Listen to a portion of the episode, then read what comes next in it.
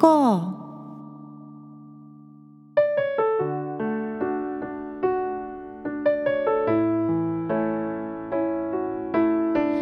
皆さんこんにちは。アニャーゼヨ風花です。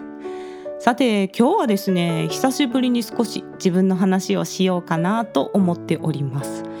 ちょっとね今回仰々しいタイトルになったんですけど今日はね SNS が発達したこの時代に音楽をやっていくっていうのは危ないこともあるんですよという話を少し紹介したいと思います。あのこの番組のねコンセプトトークで少しお話ししていたんですけど私はですね大学生の頃音楽活動を始めたんですけれども私が大学生の頃はですねまだ SNS っていうのはそんなめっちゃ発達していたわけではなくてまあ、どちらかというとブログとかをホームページ代わりに使うという人が多かったような時代だったんですね。で私もまあ音楽活動のこうライブとかの告知を、まあ、アメブロとか mixi とか、まあ、そういったところで告知しておりました。で当時から、まあ、YouTube っていうのはあったんですけどまだねこう収益化はされてない時代でしてでスマートフォンの性能自体もこう今みたいに良くなかったのでなんというか動画とか音源をネットに上げるっていうのはやっぱそれなりの機材を持っていてこう本格的にやってる人しか無理っていうような時代だったんですよね。そして、まあ、大学を卒業して研修医になり医師として働き、まあ、忙しくてね78年はもう全く音楽から離れていた時期があったんですけれどもやっぱりねその間にこう Facebook とか Instagram Twitter TikTok まあ、こういった SNS のツールっていうのがやっぱどんどん発達してきてそしてスマホの性能も上がり今やねもう誰でも自分の動画とか音楽を気軽に公開できる時代になってるわけですよね。で私は今こうやってマイクを使ってパソコンで録音をしてそれをちょっとあの編集してからアンカーというアプリであのパソコンで今ラジオは上げてるんですけれどもこのアンカーっていうそもそもアプリももう携帯だけあればスマホでこう喋って BGM つけて投稿してっていうことがもう全部できるんですよ。だから本当にこう気軽にね発信できる時代になってきてるわけですよね。あの1億総アーティスト時代に突入したなんてね言われたりとかしていますけれども。なので昔はこうデビューといったらやっぱりこう音楽事務所とか芸能事務所に所属してそしてレコード会社と契約して自分のオリジナルレーベルを立ち上げそして CD が全国のタワーレコードに積まれてこう平積みされてですね店員さんの手書きポップが立ってですねそしてまたあれですよ「ミュージックステーション」に出演してタモリさんに「あはじめまして新人歌手ですよろしくお願いします」みたいなねなんかそんな挨拶をしてみたいなまあデビューって言ったらまあ私はそんなのを想像してた世代なんですけど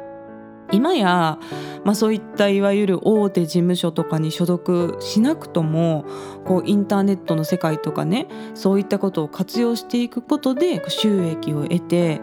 音楽とか、まあ、自分のやりたいことでご飯を食べていくっていうことがねできる時代になったわけなんですよ。ということはつまり、まあ、デビューの定義とか、まあ、それにまつわる裏方としての仕事とかあとまあ収益の方法っていうのも変遷していってるわけですよね。でとなるとそこにつけ込む人っていうのも実は出てくるんですよ。でこれがねタイトルの話になるんですけれども、まあ、世の中善人ばかりではないんですよね。で今日はちょっと私が遭遇したというかまあでも実際にねあの詐欺には合ってないんですけど実際にやっぱり SNS で結構詐欺まがいのお誘い的なのがこれがね結構来るんです。結構な数来るんで今日はちょっとそういったお話をしようかと思っております。で私はあの Twitter とあとインスタグラムというのを解説していますがこういう類のお誘いが来るのは実は圧倒的にインスタグラムが多いです。でインスタグラムっていうのは、まあ、皆さんご存知だと思いますけど、まあ、画像あの写真とかあと動画をメインにした SNS なんですけれども投稿にこう関連するハッシュタグをつけるんですね。例えば私だったら、まあ、韓国とか韓国バラードとか韓国ドラマとか言ってそういったハッシュタグをいっぱいつけるんですよ。そうするとそのハッシュタグから自分の投稿に流入してくれる人っていうのがいるんですね。つまりそのハッシュタグをクリックすることで、まあ、そのハッシュタグで投稿している投稿がパッとこう一覧化されるっていう機能があるんですよ。で、まあ、あのそこから自分の投稿を見てくれてフォローしたりいいねしてもらえるっていう仕組みなので、まあ、おそらくこの詐欺まがいの方たちっていうのも何かのハッシュタグから流入してるんだろうなとは思っているんですね。ただやっぱりハッシュタグつけないとなかなか投稿が広がっていかないのでやっぱこうつけないっていうのもちょっとなかなか難しいっていうところがあるんですね。でまずまああの詐欺の手口として多い1つ目オーディション詐欺です。でこれはオーディションを受けませんか？あなた歌うまいですね。うちでオーディション受けて合格したら、まあ、レッスンうちでやってデビューまでできますよ。っていう風に誘ってくるんですね。でこれでオーディション受けると「あもうあなた合格です」と「でもデビューにはまだちょっと修行が必要だからうちの学校でレッスン受けてください」と言われるわけですよ。それで受講料がなんか何万円ですとか1個のコースが何十万円ですみたいなで実際にはこのデビューできる道筋っていうのを持っていない会社なのにデビューをちらつかせてレッスン料を取るっていう詐欺です。でこれはまあ、昔からあるんですけど最近はやっぱりその対面審査とかじゃなくてスマホ審査っていうのでそれをやったりするんですよねこうオーディションを。なのでこう間口がやっぱめちゃくちゃ広がってきてるっていうのが一個あるんですよ。でこれはあの本当にちゃんとしたところもそういうシステムがあるんですよ。だか本当にデビューまでの道筋がちゃんとある会社でもやっぱり最初は練習生ですよとか最初はレッスン受けてくださいそこからま勝ち抜きでデビューできる人はできますっていうのは実際にちゃんとしたところでもやってることなんでそれをちゃんとしてないのにやるのが詐欺っていう意味なんですけどね。でこのスマホ審査とかも実際そのオーディション会で紹介したような本当にちゃんとしたオーディションでもこう一次審査とかをスマホアプリとかでやる審査っていうのは現に行われているので、まあ、そういった面からもちょっと信じる人も出てきてしまうっていうことなんでしょうね。で、まあ、もちろんその本当にインスタグラムでアーティストを発掘しているっていう人もいらっしゃるのでインスタでこう声をかけてくるオーディションの全てが詐欺っていうことはないですそんなことはないんですけど、まあ、私今そのフォロワーさんインスタグラムのフォロワーさんって50人ぐらいなんですよ。であのインフルエンサーでも何でもないこの弱小インスタグラマーに来るっていうのはもう基本的に怪しいので私はもう開封してないんですけどあの私みたいに50人しかいないっていう人にも来るのでちょっとこういうのは怪しいと思った方がいいと。あとですねこれはもう最近の手口だなと思ったのは公式ライバーになりませんか？っていうねあのお誘いをいただきますでライバーっていう言葉は私実はそのお誘いいただくまで知らなくてなんかダイダイバー潜るんかなとか言って思ったんですけどそうじゃなくてライバーっていうのはライブ配信で収益を得る人だそうなんですよ。で今こういろんなライブ配信アプリというのがあってでその公式ライバーになりませんかっていうお誘いをいただいたりとか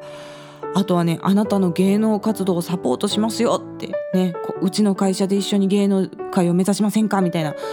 こういうのもねインスタグラムのダイレクトメールで来ます。おそらく、まあ、そのコンサルタント料を取ったりとか、まあ、教材的なものを購入させたりとかそういった類なんじゃないかなとちょっとね私は怪しんでいます。それからですね一番多いのはこの投稿に対するコメントでプロモートイットオンアットなんとか、まあ、レコードとかが多いんですけどそのアットマークなんとかのアカウントでこの投稿をプロモーションしませんかっていうお誘いのコメントです。これはねすごく多いんですよ。多いんですけどどういう仕組みかというとまあ、そのなんとかレコードっていうアカウントが、まあ、めちゃくちゃフォロワー数の多いインスタのアカウントなんですね。であなたの投稿をフォロワー数の多いうちのこのなんとかレコードっていうアカウントに載せて宣伝してあげますよ。それでフォロワーさん増やしたりしたらどうですかっていうこのお誘いのコメントなんです。でこれに「あじゃあもうぜひお願いします」というふうに返信してしまうと載るんですけど乗った後に載せてやったんだから掲載料払えっていうふうに後からこう請求してくるらしいんです。でこれがねこういった類のコメントが本当にめちゃくちゃ多いんですよ。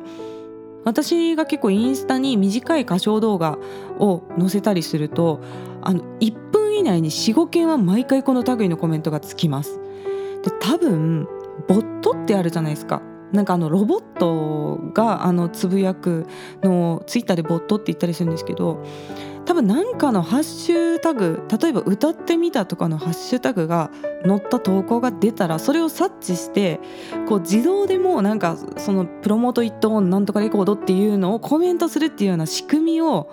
そういうアルゴリズムを組んでるんじゃないかなと思うんですよねめっちゃ早くつくんで。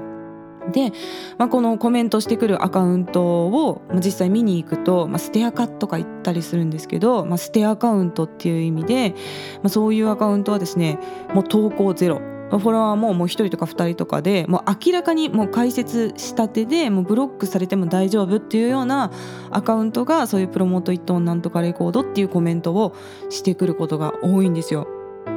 で最初はもうねとにかくブロックしてたんですけどあのインスタグラムにはコメントをキーワードで制限できるっていう機能があるのでもう今はねあのプロモートイットオンを含むコメントはもう表示しないっていう風に設定して、まあ、それからね表示されないようになったんですけれども最初はなんかこれえ何なんだろう何の目的でこんなこと言ってくるんだろうと思ってすごいね戸惑ったんですよねインスタグラム始めた頃はね。なんでまあそんなね後から金銭を要求してくるっていうね、まあそれまあ、詐欺ってわけじゃないけど、まあ、そういうのも引っかからないようにね皆さん気をつけてください。まあ、私はもう大人なんでね、まあ、こういったなんかコメントが来たりとかあとなんかライバーやりませんかとかうちでデビューしませんかみたいなこうねメッセージをもらったらまず何の目的で何の利益を見込んで相手がそういうことを言ってきてるのかということを先に考えますけど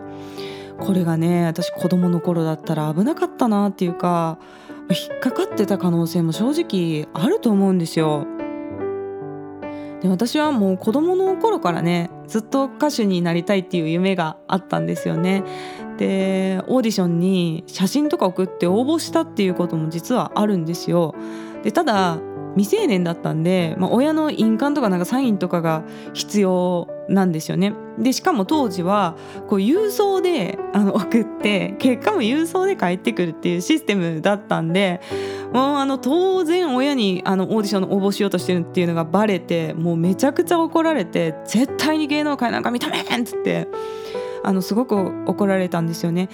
まあ、私が育ったのはね、まあ、そういう結構厳しめの家庭だったんですよ。でだけど、まあ、自分の中ではずっとこう歌を歌って生きていきたいっていう希望はあったわけですね。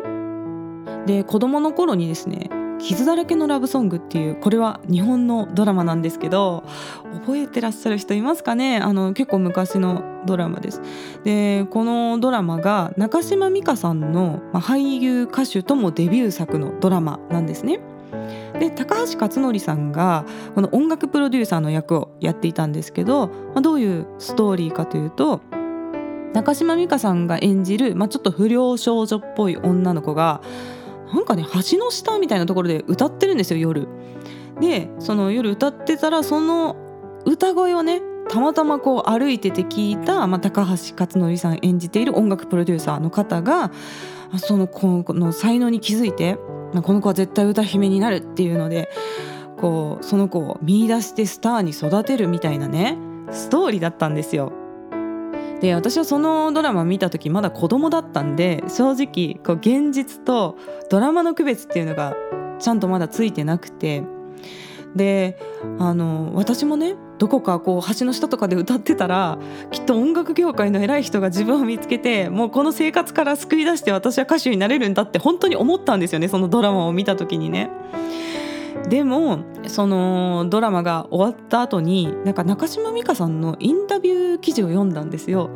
そしたら、まあ、中島美嘉さんは、まあ、何年もなんか九州の芸能学校かに通われていてでそこでしっかり歌とトレーニングを積んででオーディションを受けてやっとこの役を勝ち取っていたっていうことを知ってなんかね愕然としたんですよ。あそっかドラマだったんだみたいな中島美嘉さん普通にオーディション受けてたんやっていうのであの現実ではねこう誰かが助けてくれるっていうことはなく自分でしっかり練習して自分で実力を上げて役を勝ち取る以外ないんだなっていうのを なんかその時に悟ったんですよドラマと現実っていうのは違うんだなっていう。ででもそのまだねドラマを信じているような段階ででまたさこの厳しい実家の環境から抜け出して歌手になりたいとか思ってる状況でもし今のインスタでこうやって来るようなあなたの投稿に魅力を感じましたとかね書いてあるんですよ。あのすごく歌がいいと思いましたとかね書いてくれるんです。そういうお誘いの人は。うちで芸能活動してみませんか？みたいなメッセージが来たらね私飛びついたと思うんですよね。もうやっと自分を理解してくれる人が現れた。こういう大人に出会いたかったぐらい本当に思ったと思うんですよ。その子供の頃だったら。で詐欺ってやっぱりそういう人の弱いところにつけ込んでくるじゃないですか。でもう私なんかは今もう子供を育てる側の年齢に来ておりますけれども、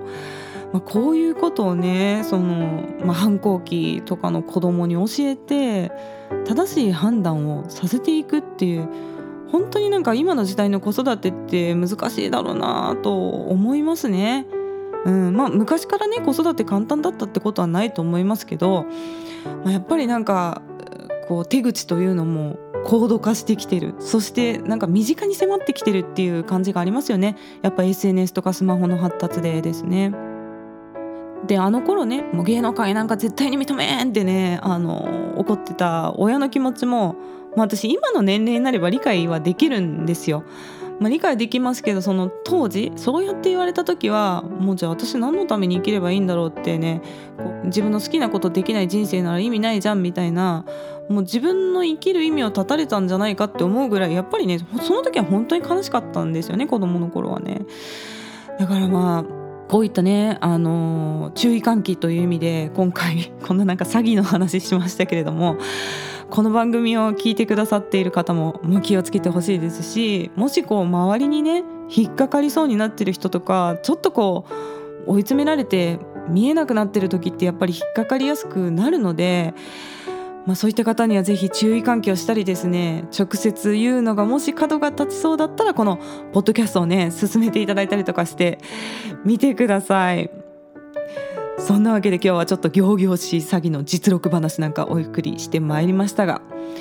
またですね概要欄の質問箱からメッセージや質問リクエストなどぜひ気軽に送ってください日本語でも韓国語でも大丈夫です。